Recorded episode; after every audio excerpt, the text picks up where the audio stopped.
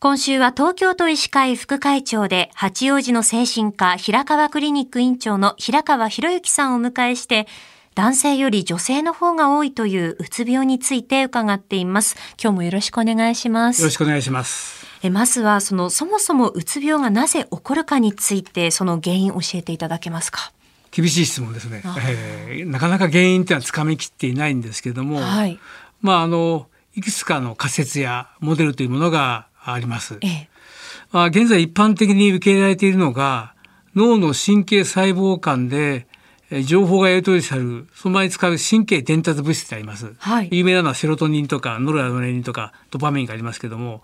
こういった神経伝達物質のバランスが乱れているということが最近分かっています。実際このバランスの乱れを修正する薬物でうつ症状が改善していきますからこの説の裏付けともなっています。あのうつ病の原因はなかなかこうわからないということですけれどもこのいわゆる物質のバランスがこう乱れたりとか発症のきっかけっていろいろあるかと思うんですがどういうことがきっかけになるんでしょうか？そうですね、まあ、きっかけもまあ様々なんですけれども、はい、慢性的なストレス状態にさらされていた結果力尽きて発症する場合もあれば学校や社内でのいじめや差別、うん、受験や仕事での失敗失恋や離婚家族や親しい友人との死別といったような悲しい出来事をきっかけになることが多いです。また、あの、その一方でですね、あの、進学や就職、結婚や出産、栄転や昇進とか、家の新築など、世間的にいいことっていうか、うん、嬉しいことが起こっても、それがきっかけで発症する場合があります。それは例えばですけど燃え尽きてしまうというかそういうことなんですかね？鋭い。その通りですね。その場合が多いです。一生懸命頑張って、はい、もうとことんやり尽くして本来の場合やったとなんですもその瞬間奈落に落ちるっていう感じになってしまうんですね。その鬱になりやすい性格というのはあるんでしょうか？そうですね。うん、まあこの一概には言えませんけれども、おおむね言われていることがあの生真面目で頑張り屋で完璧主義で自分に厳しいとあるいは凝り性とか、うん、周囲に非常に気を配る方という方が多いと言われています。ええ、もちろん鬱の方が全部こういう方というのはございませんけども。うんあの、まあ、自分でこう鬱になっているって気づかないこともあるかとは思うんですけれどもそういった部分でこう何かいいチェックの仕方というのはありますか？はい、今ネット上でもたくさんのあのリストが出てると思いますけども、はい、まあ、結構使いやすいのがですね次のあの5つの質問です、ええ、例えば毎日の生活に充実感がない、うん、一つですね、はい、それからこれまで楽しんでやられていたことが楽しくなくなったで3つ目が以前は楽にできたことが今では億劫になってしまった。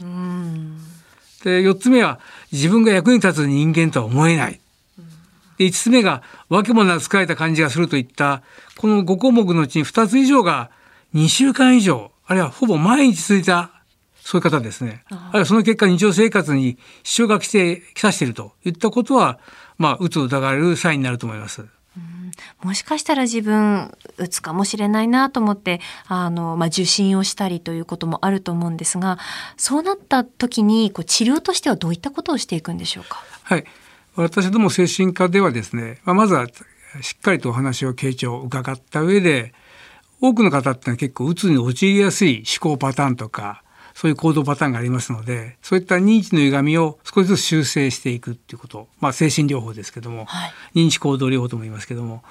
まあ、こういったものを進めていくと同時に抗うつ薬等を使いながら薬物療法お薬の力を借りて、えー、回復に向けていくという方法をやります。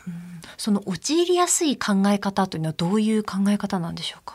そうですね。どうしてもマイナス思考になりやすいってまあいくつかの経験で、まあそれをもって今度もきっとそういう悪い結果になってしまうっていうことでそこ切り替えがうまくいかないんですね。そこの部分の考え方を修正していくっていうことなんですね。そうですね。本当にそうなるっていう根拠はあるんでしょうかって根拠なんかないわけですよね。あるいはそういうことがもし起こったとしても最悪でもどんな程度になりますかっていうと大したことじゃなかったこともあるわけで、はい、まあそういう形でちょっと思い込みすぎているところを少し修正するという方法があります。平川クリニック院長平川博之さんにお話を伺っています。先生、明日もよろしくお願いします。よろしくお願いします。